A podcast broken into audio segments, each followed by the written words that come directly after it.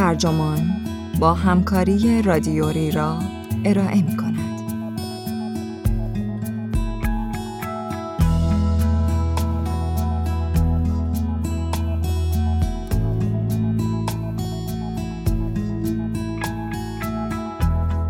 لذت یک عمر تازه کار بودن این عنوان یادداشتی است به قلم تام وندربیلت که در ژانویه 2021 در گاردین منتشر شده و وبسایت ترجمان آن را در تابستان 1400 با ترجمه بابک حافظی منتشر کرده است. من آرمان سلطانزاده هستم.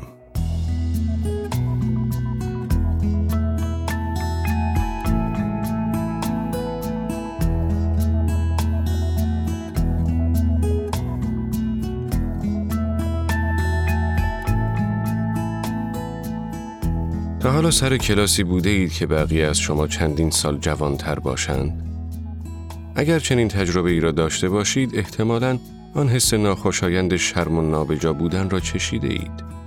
اینکه دیگر دیر شده است و بهتر از صرفاً همان کارهایی را انجام دهید که بلدید.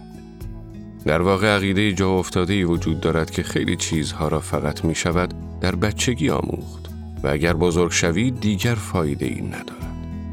ژیمناستیک، شطرنج، موسیقی، زبانهای خارجی و بسیاری دیگر. اما این عقیده هم غلط است و هم زیانبار.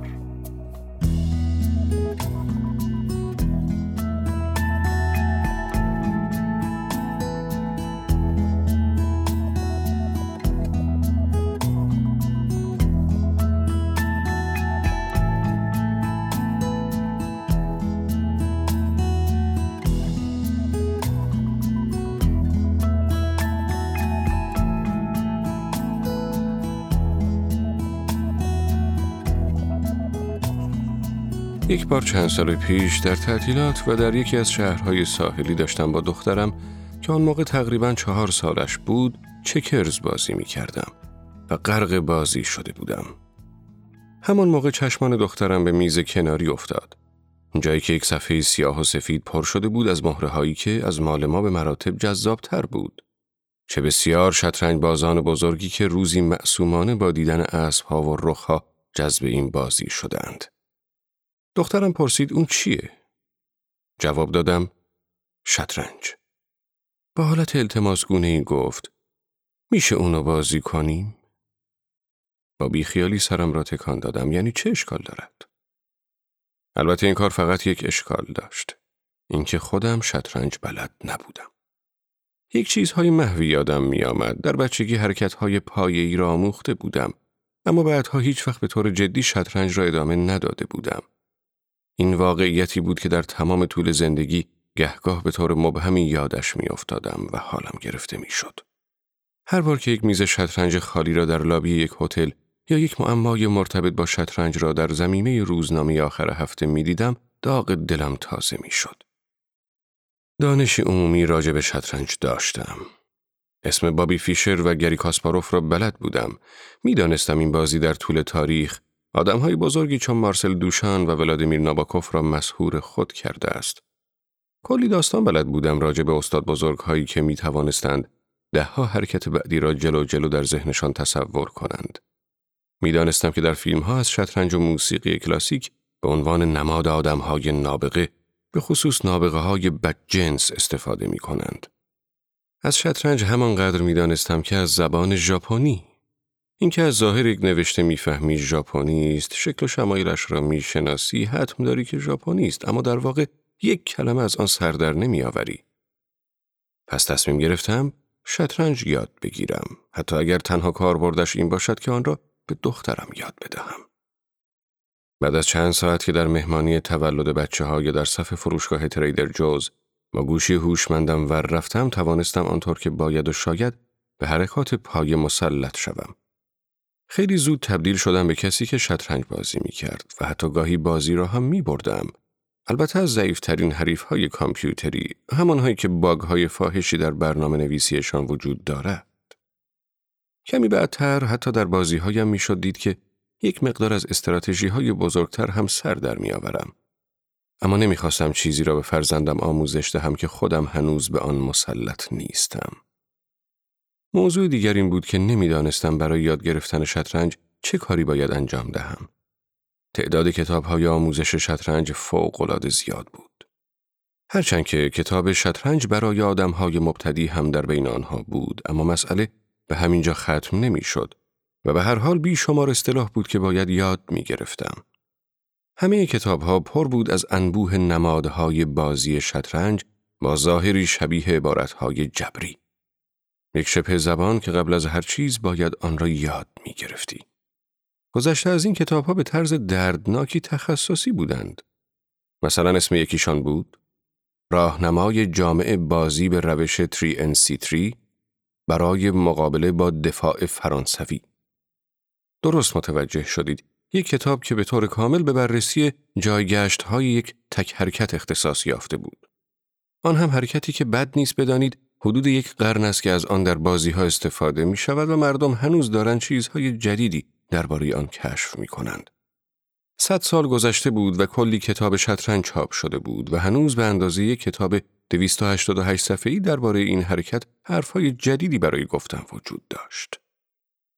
واقعیتی که در اوایل شروع کارتان در شطرنج زیاد به گوشتان می‌خورد این است که بعد از گذشت تنها سه حرکت تعداد حالتهای ممکن برای بازی از تعداد اتمهای موجود در کائنات بیشتر خواهد شد و من وقتی در ابعاد کیهانی احساس حماقت کردم که دیدم قرار است یک بازی با چنین پیچیدگی تصاعدی را به کسی حالی کنم که برنامه مورد علاقش کارتون جورج بازیگوش است. پس همان کاری را کردم که هر پدر امروزی و دارای عزت نفسی در چنین شرایطی انجام می دهد. از یک مربی کمک گرفتم. نکته اینجا بود که دنبال کسی گشتم که بتواند همزمان هم به دخترم شطرنج یاد بدهد هم به من. برای اغلب ما مرحله تازه کار بودن چیزی است که باید هرچه سریعتر از آن عبور کرد. مثل یک جور بیماری پوستی که از نظر مردم ناجور است. با این حال حتی اگر توقفمان در این مرحله کوتاه هم باشد، باید توجه خاصی به آن داشته باشیم چرا که وقتی از این مرحله گذشتیم به این راحتی ها نمی توانیم به آن برگردیم. زمانی را به یاد بیاورید که برای اولین بار از یک مکان جدید و دور دست بازدید کردید. مکانی که کمترین میزان آشنایی را با آن داشتید. موقعی که رسیدید آنجا هر چیز تازه‌ای توجهتان را به خودش جلب می کرد. بوی غذاهای خیابانی، علائم راهنمایی و رانندگی عجیب، صدای اذان، اینکه از آسایش محیط همیشگیتان بیرون افتاده بودید و مجبور بودید آینها و روشهای جدیدی را برای ارتباط برقرار کردن با دیگران یاد بگیرید هنگار که حواستان به شدت قوی تر شده باشد. در چنین شرایطی به هر چیزی که در اطرافتان است توجه می کنید. چرا که حتی نمی‌دانید چه چیزهایی را باید بدانید تا بتوانید از پس خودتان بر بیایید. اما چند روز که میگذرد و در آن مکان جدید راه و چاه دستتان میآید آن چیزهایی که تا پیش از این عجیب و غریب به نظر می آمدند کم کم تبدیل می شوند به چیزهای آشنا. رفته رفته حالت حواس جمعیتان کمتر می شود. در پناه آگاهیتان احساس امنیت می کنید. هرچه می گذرد رفتارتان خودکارتر می شود. هرچند با گذشت زمان مهارت و دانش شما ارتقا پیدا می کند، اما ماندن در وضعیت ذهنی یک تازه کار دارای ارزشی بالقوه است. دو روانشناس به های دیوید دانینگ و جاستین کروگر طبق آنچه که به اثر دانینگ کروگر شناخته می شود نشان دادند افرادی که بدترین عملکرد را در آزمایش های شناختی مختلف داشتند همان کسانی بودند که اکثرا عملکرد واقعی خود را آشکارا دست بالا گرفته بودند. یعنی کسانی که هم بیمهارت بودند و هم از بیمهارتیشان غافل. این موضوع قطعا می تواند مانع بزرگی بر سر راه آدم های تازه کار باشد. اما پژوهش بیشتر نشان داد که تنها چیزی که از اصلا ندانستن بدتر است کم دانستن است. این الگویی است که در دنیای واقعی هم می شود آن را مشاهده کرد. پزشکانی که یک روش جدید برای جراحی ستون فقرات یاد می‌گیرند بیشترین اشتباهات را در جراحی اول یا دوم انجام نمی دهند بلکه احتمالاً در جراحی پانزدهم مرتکب آن می شوند.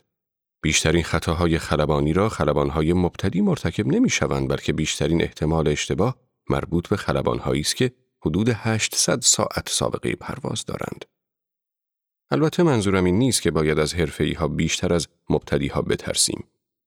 حرفه‌ای هایی که هم ماهرند و هم می‌دانند که ماهرند در فرایند حل مسئله با اختلاف از تازه کارها کارآمدتر عمل می کنند. این دست از حرفه‌ای ها در شرایط متغیر هم از مبتدی ها بهتر عمل خواهند کرد.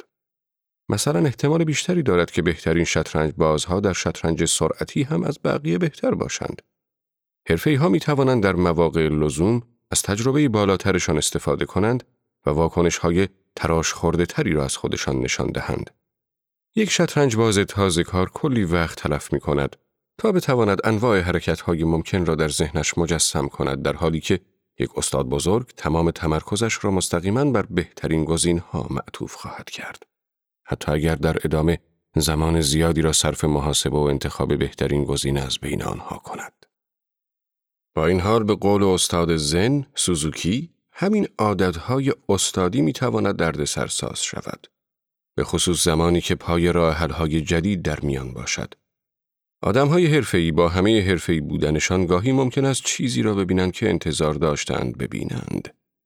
یک شطرنج باز حرفه‌ای ممکن است چنان فکرش درگیر حرکتی شود که از بازی های قبلی در خاطرش مانده که از حرکت بهتری که می‌تواند در بخش دیگری از صفحه شطرنج انجام دهد قافل شود. تمایل انسانها به انتخاب گزینه های آشنا از روی پیشفرض را که حتی در مواجهه با راه های جدید و پیشرفته تر هم اتفاق میافتد اصطلاحاً اثر آینشتلونگ مینامند. برگرفته از واژه آلمانی به معنی تنظیم کردن در مسئله معروفی موسوم به مسئله شمع از شرکت کننده خواسته می شود تا فقط با استفاده از یک قوطی پر از کبریت و یک جعبه پر از پونز یک شمع را به دیوار متصل کند. افراد برای حل این مسئله به درد سر می افتند چرا که در مورد جعبه پونز گرفتار مشکلی به نام تثبیت کار کردی می شوند و آن جعبه را فقط به چشم ظرفی برای نگهداری پونز می بینند و نمی توانند آن را از لحاظ نظری به عنوان یک جا شمعی تصور کنند. البته از قرار معلوم گروهی از مردم هم هستند که خیلی عالی از پس این مسئله برمیآیند. بچه های پنج ساله. اما چرا؟ محققانی که این مطلب را کشف کردند معتقدند که بچه های کوچکتر در ادراک کار کرد سیالتر از بچه های بزرگتر یا افراد بالغ عمل می کنند. آنها کمتر درگیر این موضوع هستند که چه چیزی برای چه کاری ساخته شده است و بیشتر از دیگران می توانند اشیا را فقط به چشم چیزهایی ببینند که می توانند به روش های مختلفی مورد استفاده قرار گیرند. پس تعجبی ندارد که بتوانند به راحتی از پس فناوری های جدید بر بیایند. چون همه چیز برای آنها جدید محسوب می شود. کودکان به معنای واقعی کلمه ذهن تازه کاری دارند که آمادگی پذیرش گستره وسیعتری از احتمالات را دارد. آنها جهان را با چشمان تر و تازه تری می بینند. چشمانی که کمتر زیر فشار تعصبات و تجربیات قبلی قرار دارد. چشمانی که کمتر تحت هدایت چیزهایی است که از درستیشان اطمینان دارند. احتمال بیشتری دارد که بچه ها جزئیاتی را ببینند که بزرگترها آنها را نادیده می گیرند. چون آنها را بی ربط به موضوع می دانند. چرا که بچه ها کمتر در قید و بند این هستند که نکند اشتباه کنند یا احمق به نظر برسند. آنها اغلب سوالاتی می‌پرسند که بزرگ سالان از پرسیدنشان عبا دارند. هیچ کس دلش نمی‌خواهد برای همیشه مبتدی باقی بماند. همه ما دلمان می‌خواهد از چیزی که هستیم بهتر شویم اما علا رغم اینکه ماهرتر می‌شویم و دانش و تجربه من رشد می کند آنچه امیدوارم بتوانم شما را به آن ترغیب کنم تلاش برای حفظ یا حتی پرورش آن حس حالی است که به عنوان یک تازه کار دارید. آن خوشبینی ساده دلانه، آن حواس جمعی و هوشیاری ناشی از تازگی و عدم قطعیت، اینکه خیالتان نباشد اگر احمق به نظر برسید و اینکه به خودتان اجازه دهید سوالهای بدیهی بپرسید که همه اینها یعنی داشتن یک ذهن تازه کار سبکبال. استاد شطرنج بنجامین بلومنفیلد یک قرن پیش نصیحتی کرد که در بقیه زندگی هم به اندازه شطرنج کاربرد دارد. او گفت قبل از اینکه دست به مهره شوید طوری به موقعیت نگاه کنید که اگر تازه کار بودید نگاه می کردید. هنگامی که دخترم برای اولین بار وارد مسابقات شطرنج مدرسهشان شد، زیاد پیش می آمد که با بقیه پدر و مادرها گفتگو کنم. یکی از سوالهایی که از آنها میپرسیدم این بود که آیا تا به حال پیش آمده که خودشان شطرنج بازی کنند؟ معمولا در جواب از سر شرمندگی شانه ها را بالا میانداختند و لبخند می‌زدند. وقتی میفهمیدند که به صورت داوطلبانه شروع کردم به یاد گرفتن این بازی با خوشرویی و لحن دل سوزانه ای می‌گفتند امیدوارم موفق باشی. فکری که با خودم می کردم این بود که اگر این بازی تا این حد برای بچه ها مفید است پس چرا بزرگترها به آن توجهی نمی کنند؟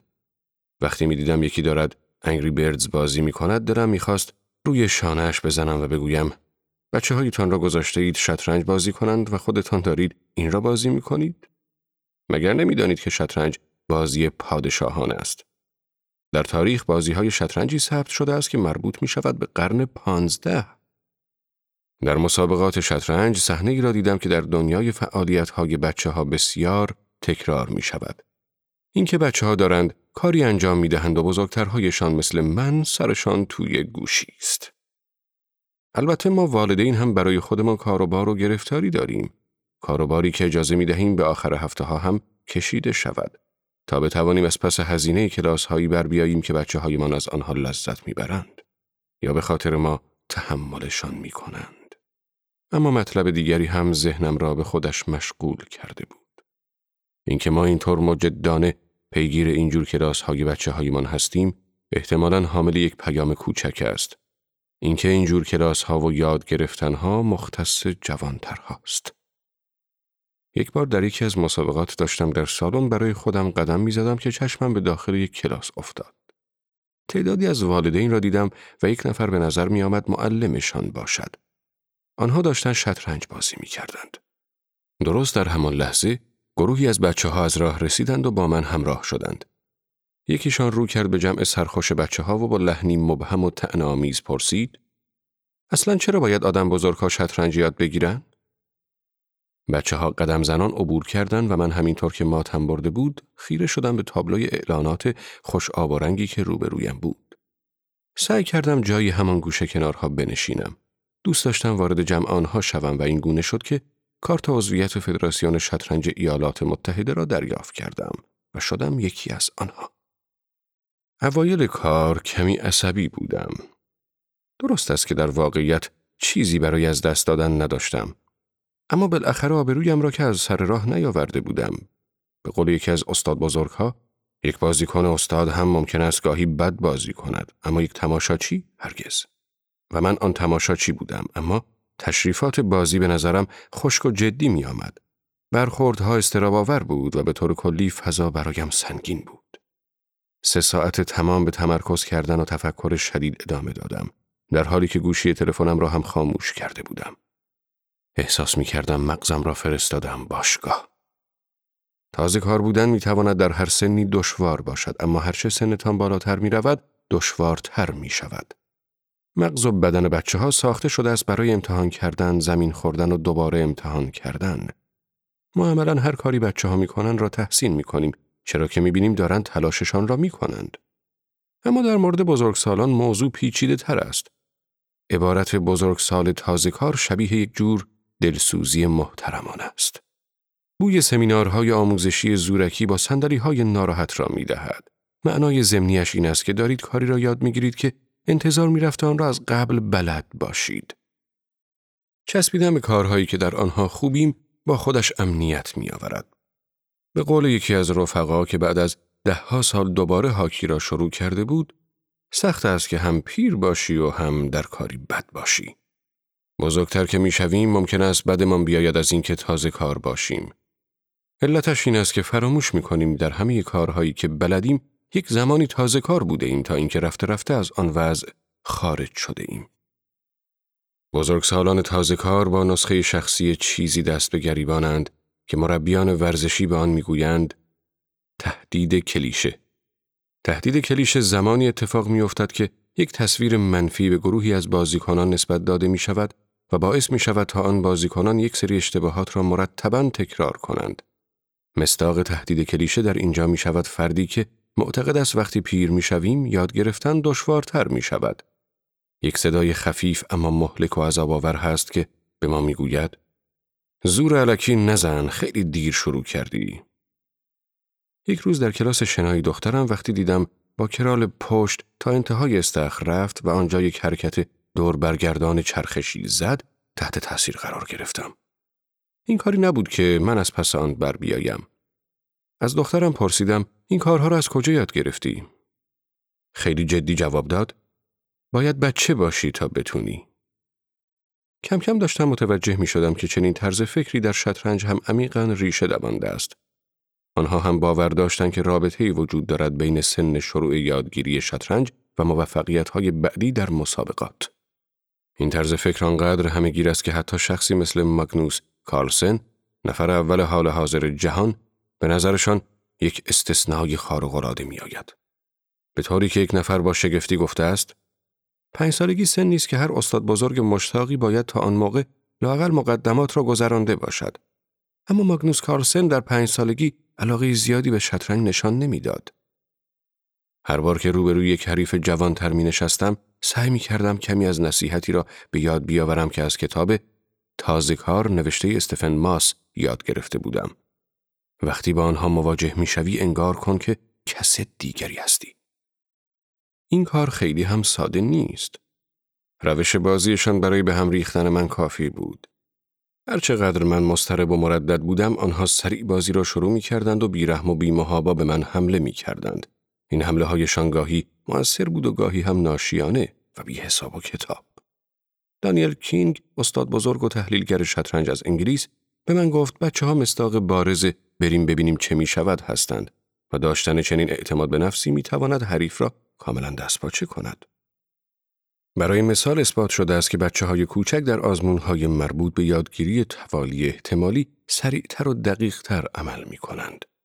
آزمایش هایی که در آن از فرد خواسته می شود، در یک مجموعه متوالی حدس بزند که کدام محرک باعث فراخانی کدام رویداد خواهد شد. مثلا فشردن دکمه A منجر می شود به رویداد X. بعد از دوازده سالگی این توانایی رو به افول می گذارد.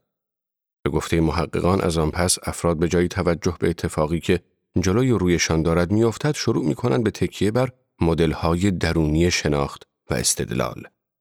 به عبارت دیگر بیش از آنچه لازم است فکرشان را درگیر می کنند. در بازی شطرنج می دیدم که حریف های بزرگسالم اغلب انگار با شیاطین نادیده ذهنشان دست به یقه شدند. اما بچه ها بدون دردسر فقط مهره ها را پشت سر هم حرکت می دهند. خود من هم گرفتار تهدید کلیشه شده بودم. اگر به یک آدم بزرگ می باختم ربطش می دادم به اشتباهات احمقانه ای که مرتکب شده بودم. اما اگر به یک بچه می باختم سریعا آن بچه در نظرم می شد یک نابغه کوچک که من در مقابلش هیچ حرفی برای گفتن نمی توانستم داشته باشم. وقتی از مربیم پرسیدم که آموزش شطرنج به یک بزرگسال مبتدی چه فرقی با آموزش شطرنج به یک کودک مبتدی دارد بعد از کمی فکر کردن گفت آدم بزرگها باید خودشان را توجیه کنند که چرا دارن این حرکت را انجام می دهند ولی بچه ها اینطور نیستند. بعد قضیه را با یاد گرفتن زبان مقایسه کرد. بزرگ سالهای تازه کار اول دستور زبان و تلفظ را یاد می گیرند. سپس از آن برای سرهم کردن جمله ها استفاده می کنند. اما بچه کوچولوها زبان را از طریق حرف زدن یاد می گیرند. مثالی که برایم زد از آنچه احتمالا فکر می کنید عمیق تر است. دخترم عملا داشت شطرنج را مثل زبان اول یاد می گرفت. در حالی که من داشتم آن را مثل یک زبان دوم یاد می گرفتم. از آن مهمترین که او داشت آن را در جوانی یاد می گرفت. یاد گرفتن زبان یکی از آن کارهای سختی است مثل یاد گرفتن موسیقی و شاید هم شطرنج که به نظر می رسد هنگامی آنطور که باید و شاید شکوفا می شود که در دوران موسوم به دوره حساس آن را فرا بگیریم. به گفته یکی از محققان در این دوره سیستم های عصبی به طور خاصی به محرک های مرتبط پاسخ می دهند و وقتی تحریک می شوند آمادگی بیشتری برای تغییر دارند. در نقطه مقابل از آنجایی که من آدمی بالغ هستم و در صحبت کردن به زبان انگلیسی خبره شده ام، مغزم چنان بر اساس اسوات زبان مادریم کوک شده است که به سختی می تواند پذیرای یک دستور زبان جدید باشد. آنچه از قبل بلدم سر راه چیزی قرار می گیرد که می خواهم یاد بگیرم. بچه ها از آنجایی که کمتر می دانند، عملا قابلیت یادگیری بیشتری هم دارند. دانشمند علوم شناختی الیسا نیوپورت نام این ویژگی را گذاشته فرضیه کمتر بیشتر است. این که می‌گوییم در بزرگسالی یادگیری سخت تر می شود، معنایش این نیست که غیر ممکن می شود. دوره حساس به معنی دوره الا و لابد نیست و از طرفی گزاره های علمی هم هیچ وقت وحی منزل نیستند.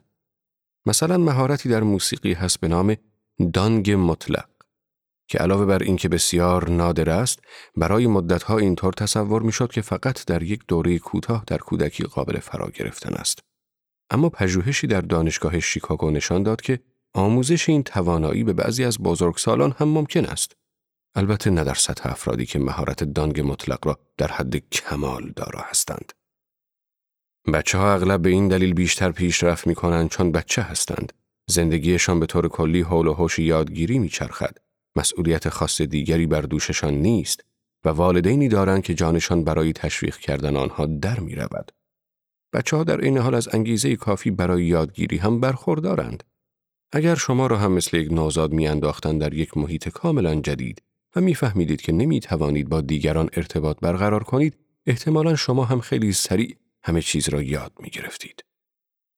حالا ممکن است به درستی این سوال برایتان پیش بیاید که اصلا چرا باید زحمت یادگیری یک عالم چیز جدید را بر خودم هموار کنم که هیچ ربطی هم به مسیر شغلیم ندارند.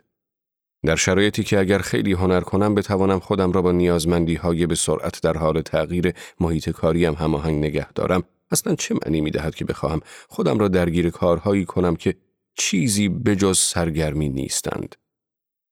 پاسخ اولم به این سوال این است که از کجا معلوم که یاد گرفتن چیزهایی مثل خوانندگی یا نقاشی در عمل کمکی به شغلتان نخواهد کرد. هرچند که ممکن است در ابتدا ربطش برایتان واضح نباشد.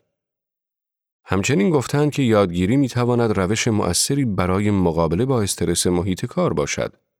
وقتی چیز جدیدی یاد می گیریم خود انگاره تقویت می شود و احتمالاً به قابلیت های جدیدی مجهز می شویم. به این ترتیب یادگیری برایمان نقش یک ضربگیر استرس را ایفا خواهد کرد. کلات شنون همه چیزدان برجسته دانشگاه MIT که یکی از مخترعین دنیای دیجیتالی است که در آن زندگی می کنیم، هر چیزی که فکرش را بکنید را دنبال می کرد. از شعبد بازی و شعر و شاعری گرفته تا طراحی اولین رایانه پوشیدنی. به گفته کسی که زندگی نامه اش را نوشته است، او بارها و بارها دنبال پروژه هایی رفت که ممکن است دیگران از انجام آنها خجالت بکشند. سوالهایی پرسید که ممکن بود به نظر بدیهی یا پیش پا افتاده بیاید، اما در ادامه اختراعات بزرگش را از دل همین کارها بیرون کشید. در برهه تاریخی فعلی اینکه به طور مرتب از منطقه امنمان خارج شویم تبدیل شده است به خود زندگی. تغییرات پرشتاب فناوری همه ما را به نوعی تبدیل کرده است به تازه کارهای ابدی. که پیوسته مجبوریم در سربالایی یادگیری بمانیم و دانشمان هم مثل گوشی هایمان دائما نیاز به بروز رسانی دارد. تعداد کمی از ما قادریم تا آخر عمر تمام توجهمان را به یک حرفه واحد معطوف کنیم. با این حال حتی اگر شغلمان را هم عوض نکنیم لاجرم مجبوریم مهارتهایمان را تغییر دهیم. پس هرچه بتوانیم تازه کارهای شجاعتری باشیم برایمان بهتر است. به قول راوی کومار رئیس یکی از قولهای فناوری اطلاعات به نام اینفوسیس شما باید یاد بگیرید که یاد بگیرید یاد بگیرید که از یاد ببرید و یاد بگیرید که مجددا یاد بگیرید پاسخ دومم به شما این است که یادگیری برایتان خوب است منظورم مفید بودن خود چیزهایی که یاد می‌گیرید نیست چیزهایی مثل خوانندگی، نقاشی یا موج سواری هرچند که اینها هم به دلایل مختلف مفید هستند و در ادامه به آن خواهم پرداخت. بلکه منظورم این است که صرف یاد گرفتن یک مهارت برایتان مفید است. تقریبا فرقی نمی کند چه چیزی یاد بگیرید. زدن گره ملوانی یا سفالگری. اثبات شده است که یاد گرفتن یک چیز جدید و چالش برانگیز به خصوص اگر به صورت گروهی انجام شود برای ماشین تازگی جویی شما مفید است. منظورم از ماشین تازگی جویی همان مغز شماست. علت این امر این است که ظاهرا تازگی به خودی خود محرک یادگیری است و اگر بتوانید چند تا چیز جدید را همزمان یاد بگیرید احتمالاً برایتان بهتر خواهد بود. در یک مطالعه بزرگسالانی در بازه سنی 58 تا 86 سال به طور همزمان در کلاس‌های مختلف از کلاس زبان اسپانیایی گرفته تا آهنگسازی و نقاشی شرکت داده شدند. بعد از گذشته تنها چند ماه محققان دریافتند که فراگیران نه تنها در زبان اسپانیایی و مثلا نقاشی پیشرفت کردند بلکه عملکردشان در آزمونهای شناختی مختلف نیز بهبود پیدا کرده است. مقایسهشان با گروه کنترل که در هیچ کلاسی شرکت نکرده بودند نشان داد که گویی کیلومتر شمار مغزشان سی سال به عقب برگشته است. تغییرات این افراد به همین جا ختم نمی شود. اعتماد به نفسشان بالاتر رفته بود. به طرز لذت بخشی از عملکردشان قافلگیر شده بودند و بعد از اتمام پژوهش هم توانسته بودند جمعشان را دور هم حفظ کنند. به نظر می رسد که یاد گرفتن یک مهارت جدید نفع مضاعف دارد و فوایدش به خود آن مهارت محدود نمی شود. مطالعه‌ای که بر روی کودکان شرکت کننده در کلاس های شنا انجام شد نشان داد که فواید حضور در این کلاس ها فراتر از یادگیری شناست. شناگران در تعدادی از آزمون های جسمانی دیگر هم از غیر شناگران بهتر عمل کرده بودند. آزمون های از قبیل هماهنگی چنگ زدن و هماهنگی دست و چشم آنها حتی بعد از تعدیل کردن عواملی چون وضعیت اقتصادی و اجتماعی باز هم در های مربوط به خواندن و استدلال ریاضی از غیر شناگرها نتایج بهتری کسب کرده بودند. مخاطب بسیاری از این پژوهش ها و توصیه هایی که می شود بچه ها هستند. مثلا گفته می شود که شطرنج باعث افزایش توجه و تمرکز بچه ها می شود. مهارت های حل مسئله را در آنها بهبود می بخشد و تفکر انتقادی را در آنها تقویت می کند. اما من متقاعد شدم که وقتی تبلیغ می کنند که یک چیزی برای بچه ها خوب است، آن چیز به طریق اولا برای بزرگترها حتی بهتر هم هست. یکی از دلایل این امر این است که ما تصور می کنیم آن همه فوایدی که گفته می شود در یک کار خاص نهفته است دیگر به کار ما بزرگترها نخواهد آمد. گذشته از اینها برای دفع بلای همهگیری به نام اعتیاد به تلفن همراه چه کاری بهتر از این که برای دو ساعت تمام هوش و حواستان را معطوف کنید به یک صفحه 64 خانه ای و تلاش کنید تا نزدیک به بی نهایت حرکت و پاسخ ممکن را در ذهنتان تجزیه و تحلیل کنید.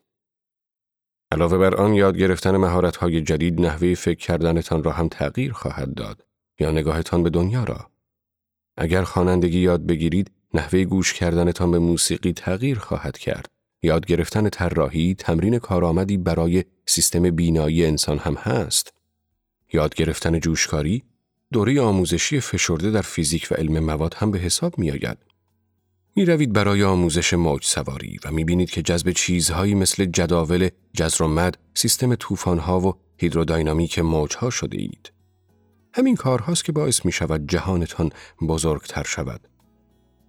نکته آخرین که اگر انسان خواهان تازگی است و تازگی هم معید یادگیری، پس یکی از فوایدی که یادگیری برایمان دارد این است که آماده امان می کند تا بهتر از پس تازگی های آینده بر بیاییم.